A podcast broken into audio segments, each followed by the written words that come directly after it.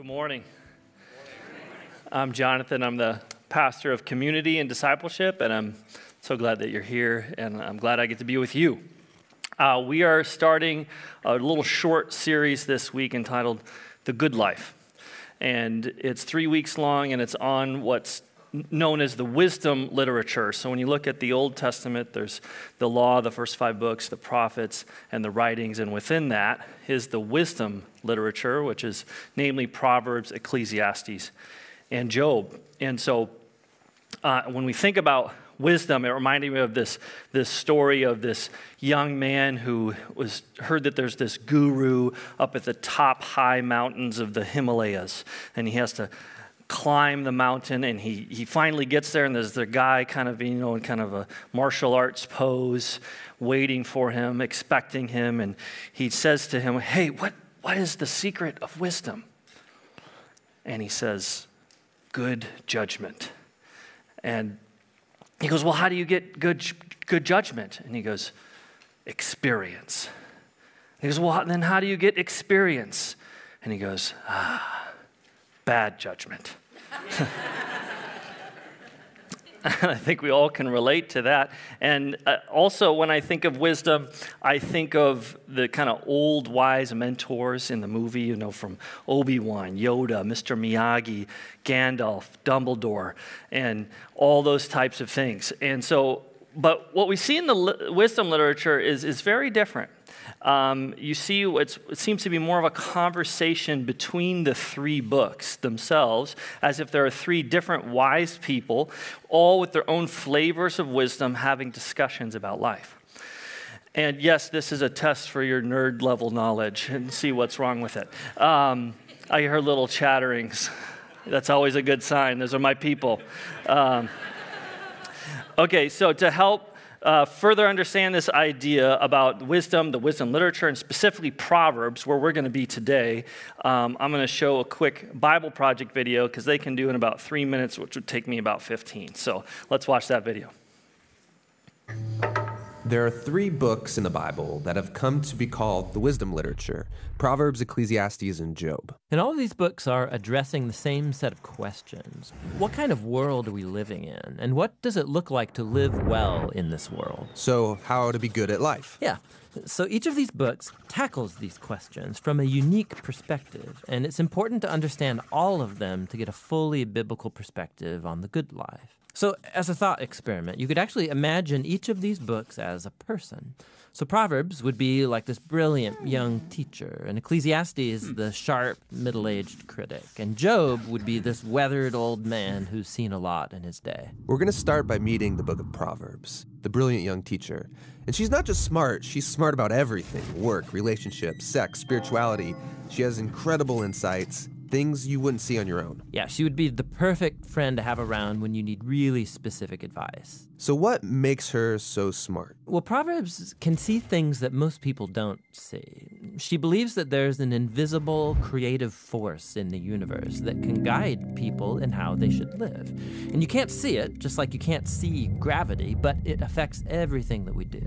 So, what's this force? Well, in Hebrew, it's called chokhmah, and it usually gets translated into English as wisdom. It's an attribute of God that God used to create the world. And Chokmah has been woven into the fabric of things and how they work. So wherever people are making good or just or wise decisions, they're tapping into Chokmah. And whenever someone's making a bad decision, they're working against Chokmah. Right, or as it says in Proverbs chapter 1, the waywardness of fools will destroy them, but the one who listens to wisdom lives in security. So it's like a moral law of the universe. Yeah, it's a cause effect pattern, and no one can escape it.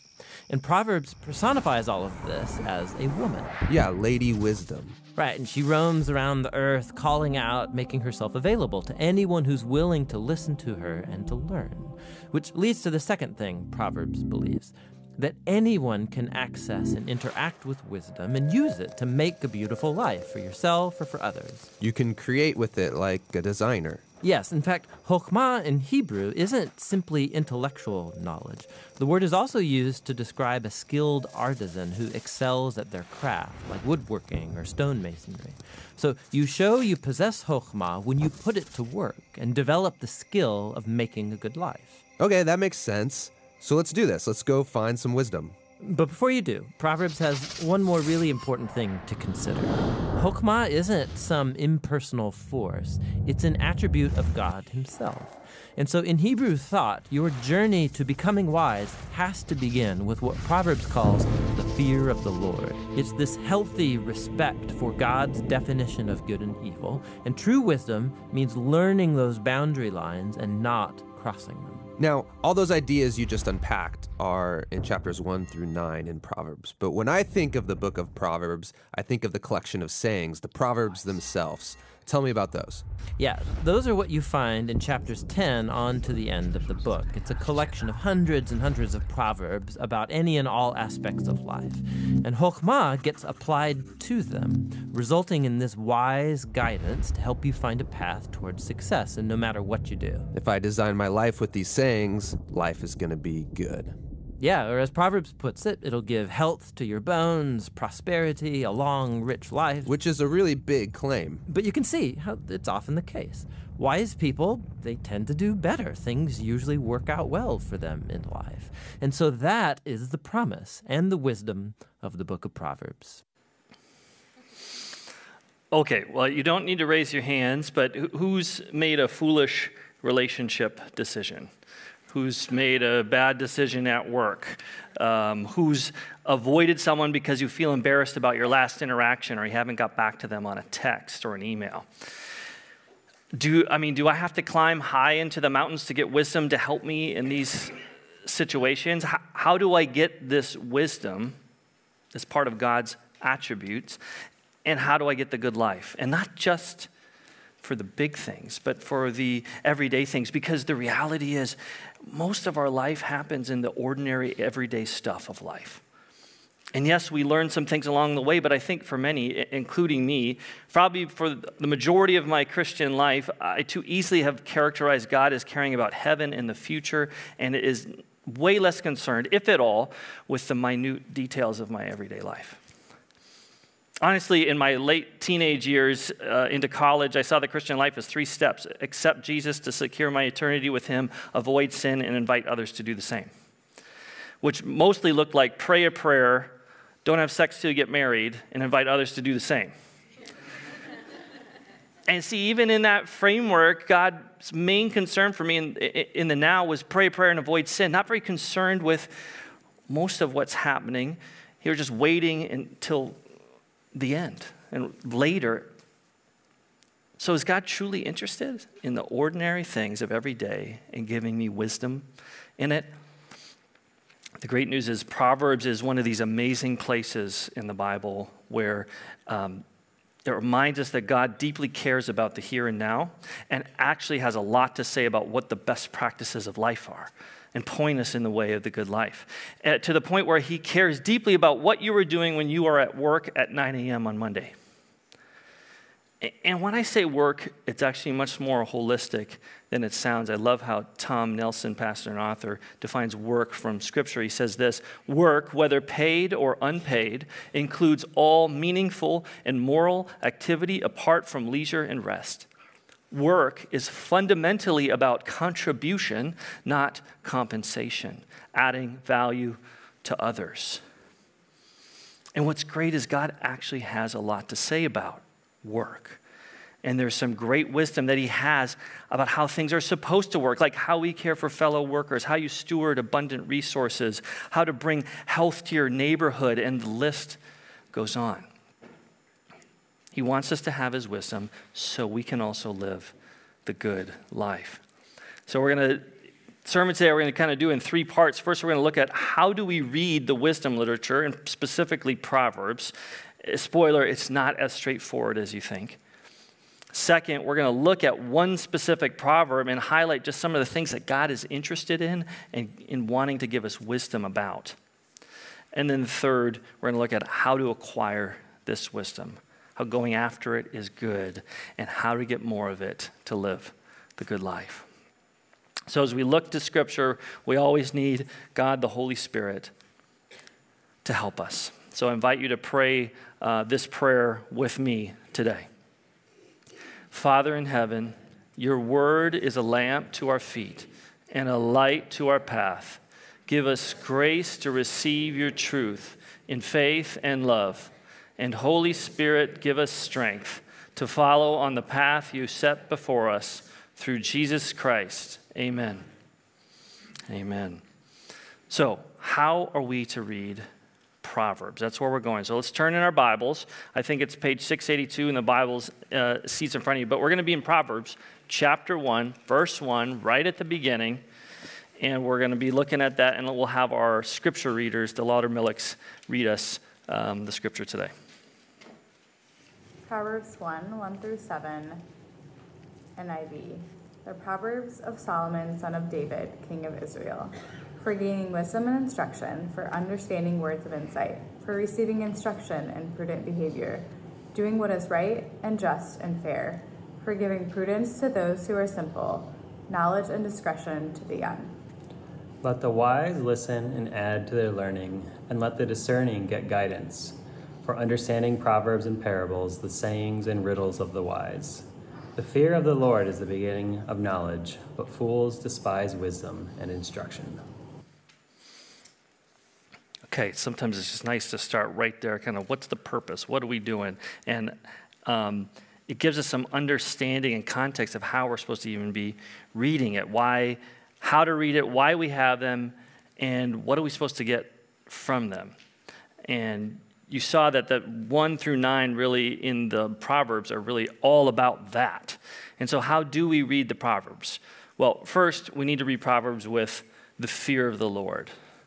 The fear of the Lord. Verse 7 says, The fear of the Lord is the beginning of knowledge. In chapter 9, it says, The beginning of wisdom. So I don't know what you think of when you think of fear of the Lord, but I sometimes get visions of Indiana Jones in my mind. And just those like epic, crazy moments there. But when we look at three major ways to see fear in Scripture, um, there's, there, there are three ways. And the first one is more like a terror, maybe of God's great power, what we typically think of, of fear. The, the second one is great awe, maybe of God's greatness and his, his holiness.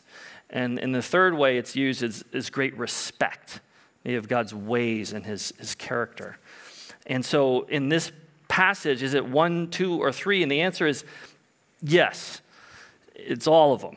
And, and what it's trying to say is think of it this way that the fear of the Lord brings us near to wisdom, it's the foundation. Fear of the Lord brings us near to wisdom. God must be at the center of our reading and our desire for wisdom. I know that may be obvious, but it can't be overstated. And I think sometimes fear of the Lord is better to understand this way is that fear of the Lord is not just something you feel, it's something you foster as a framework for living. It's not just something you feel, it's something you foster as a framework for living. So we need to read Proverbs with the fear of the Lord terror, awe, respect. And we need to read Proverbs as probabilities not equations. Probabilities, not equations. I appreciate uh, how John Piper summarizes this idea. He says, Proverbs are generalizations about the way life usually is rather than promises about the way it will have to be all the time. Let me give you just a quick example of a proverb. 10:4 says lazy hands make for poverty, but diligent hands bring wealth. Have you ever seen a lazy rich person? Absolutely. You ever seen a hardworking poor person? Definitely. These are generalities, probabilities. They're not equations, but generalizations, the way life usually goes. And so we have to have that in our context, how we read it. We need Proverbs with the fear of the Lord, and we need to see them as probabilities, generalizations. But also, we need to read Proverbs for their principles as principles, that there's something behind them, something behind the Proverbs about the way the world is. And Whitney Woolard, uh, who's from the Bible Project, she uh, says it this way Proverbs is or Proverbs help us understand that in the observations and sayings of Israel's human elders, we will hear echoes of the divine transcendental wisdom. There are at the root of these Proverbs godly wisdom being passed to us, that principles in place that God has created into the fabric of the universe. You saw that idea in the Bible Project video. These principles describe how the world is and how to live well in it. I mean, God's put in principles for understanding your identity. I mean, uh, like those of you that are runners, like Pastor John, or joggers, like this is running is just a part of your life. Proverbs 28, verse 1, actually has a lot to say about runners. This is what it says The wicked run when no one is chasing them. yeah, I'm sorry, I couldn't resist. I hate running. Don't hold it against me. but there's a lot of verses about laziness that John could throw back at me. So, uh, many of the Proverbs, a lot of times when we look at it seriously now, don't seem to have a direct correlation to our modern way of living or thinking. But there are principles embedded that must be deciphered by which to apply them as wisdom. To see them and engage them, to, to tune ourselves to the note of wisdom embedded in creation, we need to look for the principles. Okay, and lastly, we need to read Proverbs as one part of the dialogue. One part of the dialogue. Because Proverbs are not equations, but there are principles behind them, it's absolutely critical to realize they're only one part of the conversation. This is where Ecclesiastes and Job might have something to say about good people having a hard life or evil people getting filthy rich. And so, yes, we must listen to Proverbs as part of the conversation, follow it as best practice. But when the seemingly promised result does not occur, we know that there's another part of the conversation. Uh, I appreciate how John Goldingay, in his commentary, he communicates this idea. He says Proverbs and the song, Song of Solomon, remind the worried the uncertain and the cynical of positive insights and possibilities to reframe their attitudes. Ecclesiastes and Job remind the confident, the trusting, and the naive of questions they need to take into account rather than thinking they have the truth all buttoned up. We have to read Proverbs as part of the conversation, like one side of a coin of which there is another. But what's amazing is that this coin, this conversation between the different voices, talk through so many practical topics of everyday life. I mean, speaks to, Proverbs speaks to all these categories money, food, drinking, marriage, politics, friendship, sex, business, success, all these type of topics. I don't know about you, but I need a lot more wisdom in all these areas. And so it's a great place for us to turn. So to live the good life we've seen how we have to engage and read Proverbs uniquely. So I want us to kind of do that together, and we're going to look at a specific proverb. So you can turn in your Bibles to chapter 27. We're going to be in chapter 27. We're going to be looking at what kind of wisdom is God interested in giving? What are the things that He's interested in? And so we're going to be in 27 towards the end of the chapter here, starting in verse 23. Be sure you know the condition of your flocks. Give careful attention to your herds. For riches do not endure forever, and a crown is not secure for all generations.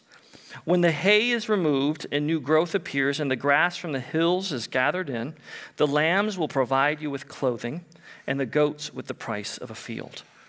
You will have plenty of goat's milk to feed your family and to nourish your female servants.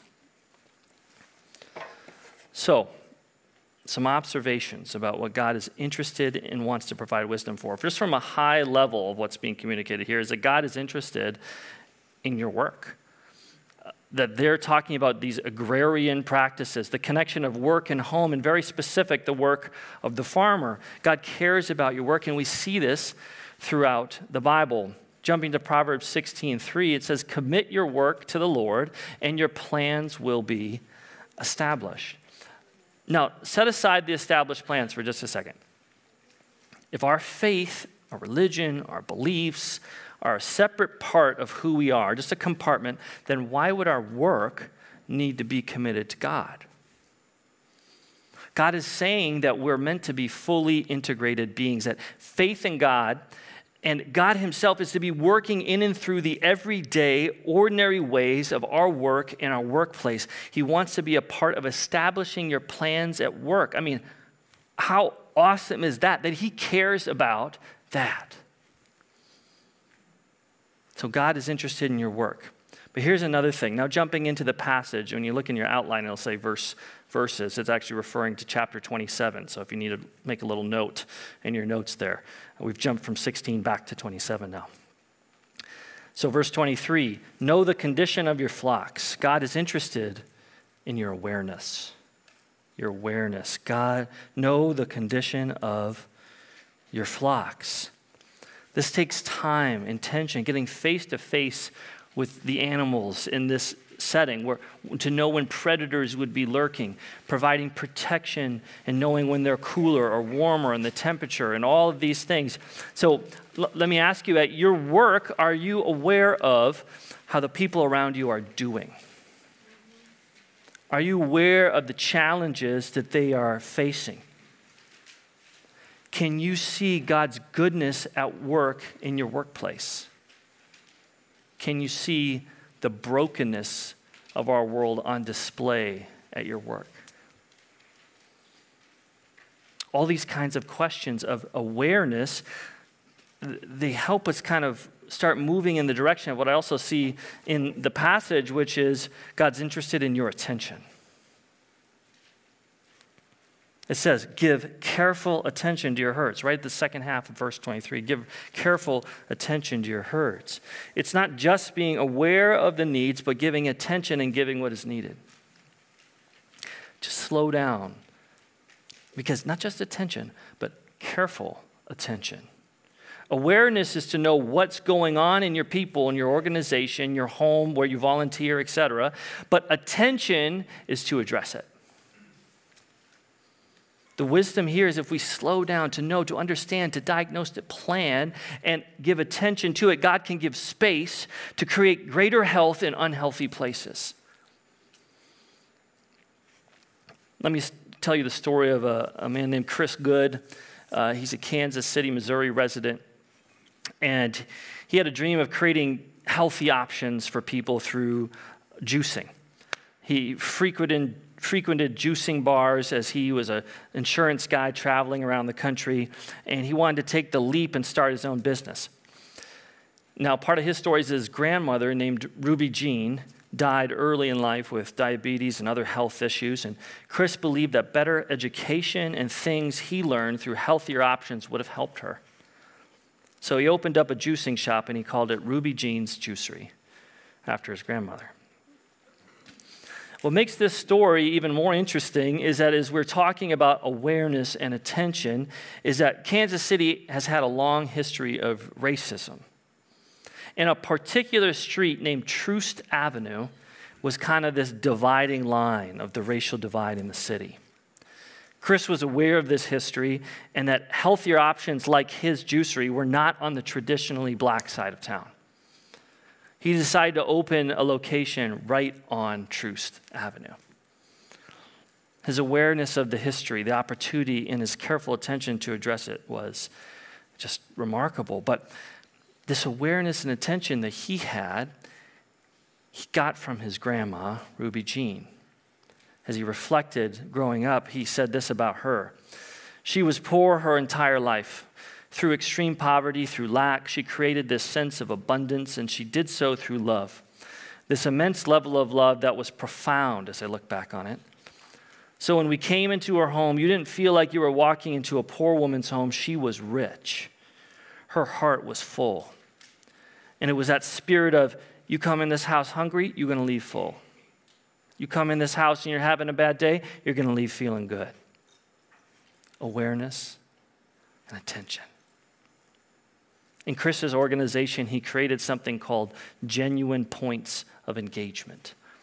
It's not just saying the obligatory hello to the customers that walk through and the door rings as they walk in. It's where you feel genuinely greeted as you come in, as if you were receiving a genuine greeting from your loving grandmother. Awareness and careful attention to our work and the people there. Okay, also, what I see in this passage is we, uh, God is interested in sustaining you through change. Sustaining you through change. Verse 24 For riches do not endure forever, and a crown is not secure for all generations.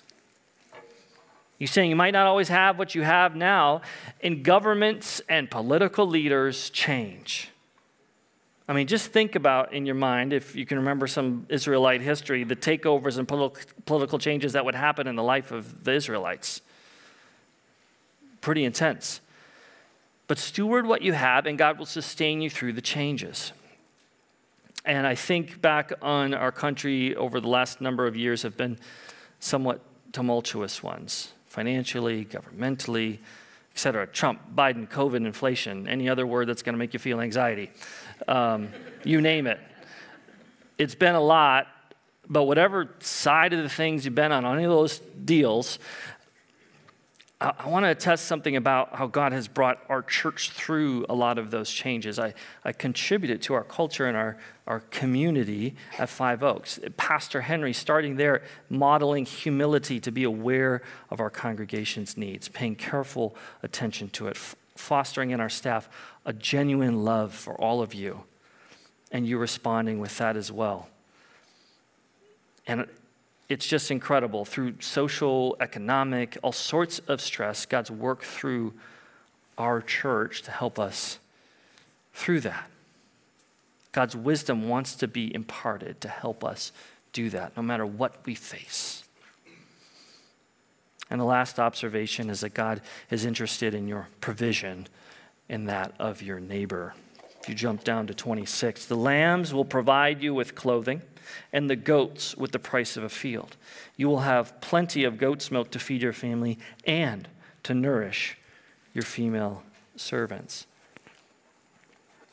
Now remember, Proverbs aren't promises, but probabilities. But notice how the careful attention and God's sustaining leads to provision, not just for the family, but for the women who would work on the farm as well that God loves to see how He provides to us to multiply that provision to our community and those around us.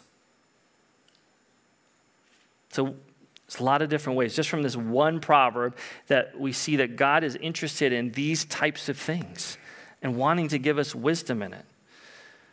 And so, for the last little section, buckle your seatbelt. We'll just go real fast on how to get this wisdom and live the good life. And so, this is what we need to do. One, we need to seek wisdom. We need to seek it. I know that sounds pretty straightforward, but I mean, just think about it, reflect on it for a couple seconds, and go, man, do I seek wisdom? Do I really seek it? And do I seek it with fear of the Lord? Proverbs uh, in chapter 2, it says this My son, if you accept my words and store up my commands within you, turning your ear to wisdom and applying your heart to understanding, indeed, if you call out for insight and cry aloud for understanding, and if you look for it as if for silver and search for it as for hidden treasure, then you will understand the fear of the Lord and find the knowledge of God. For the Lord gives wisdom, from his mouth come knowledge and understanding pretty, pretty amazing. We need to seek wisdom. We need to honestly seek it. As you saw in that passage, we also need to ask for wisdom. Ask for wisdom. Eh, I mean, I love how James in chapter 1 says it, verse 5. He says, If any of you lacks wisdom, you should ask God, who gives generously to all without finding fault, and it will be given to you.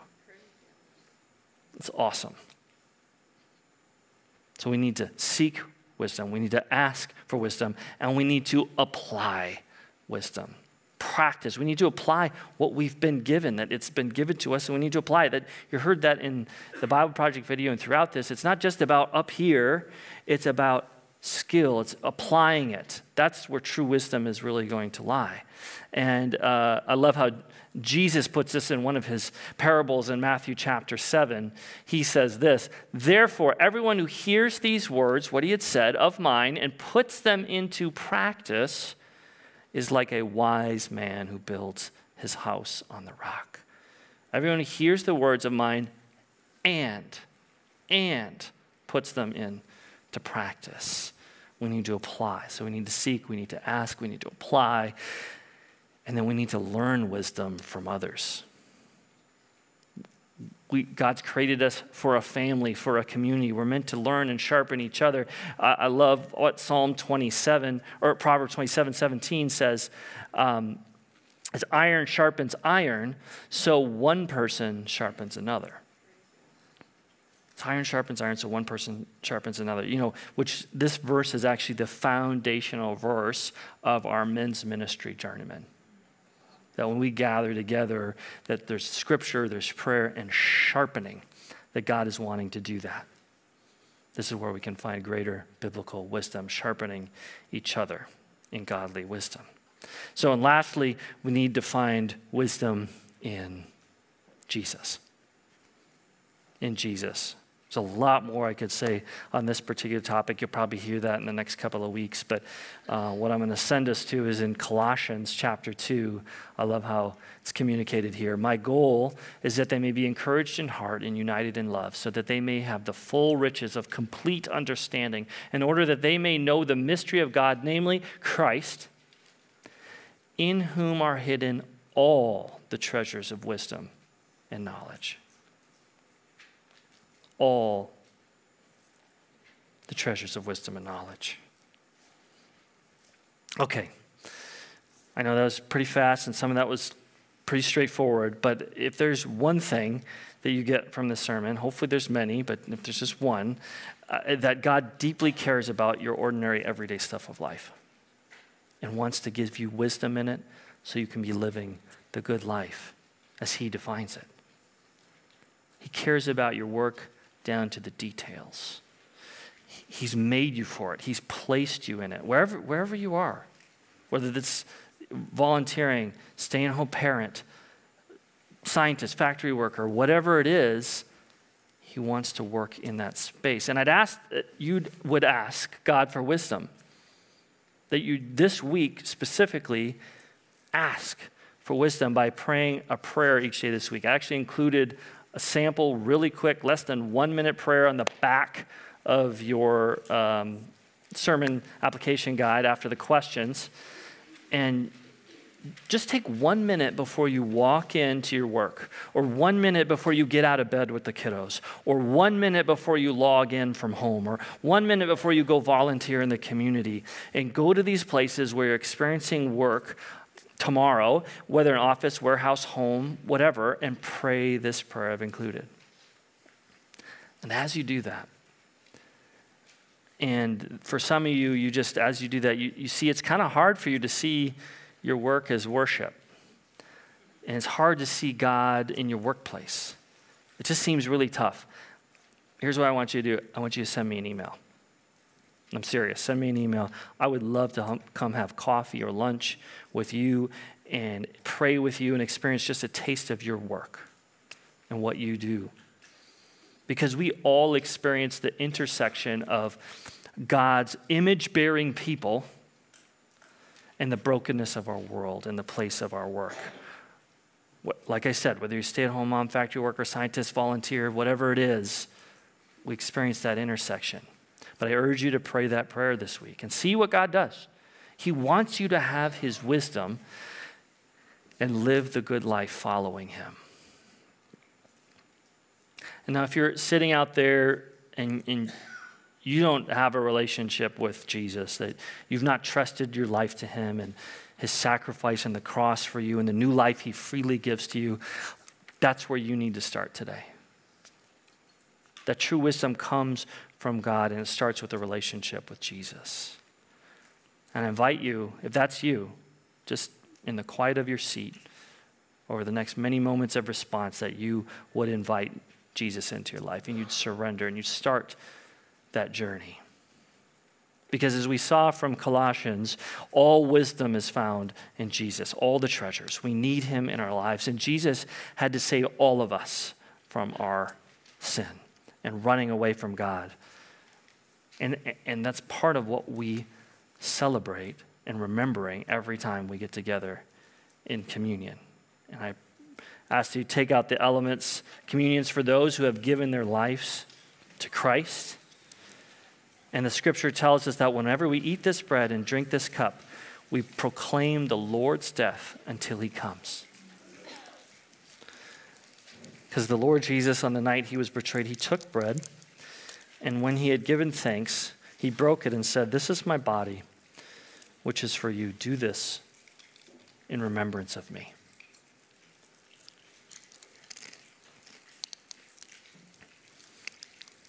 In the same way, after supper, he took the cup, saying, This is the cup.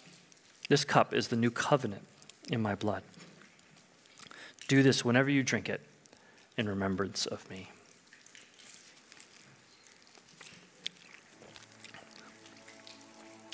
Father in heaven, we thank you for the opportunity to hear from your word. We thank you that you are so incredibly wise. You have all the wisdom. And that's something you wish to impart to us, that you want us to know. And that you care about right now, what we're doing this afternoon, where we experience work tomorrow. God, I pray you would give us wisdom in that. Because we need you.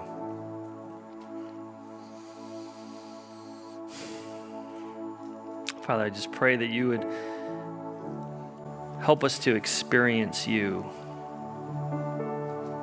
particularly in where we experience work. It's too easy for us to keep you in the, the Sunday bubble. To help permeate every part of every day. We love you. Pray this in Jesus' name. Amen.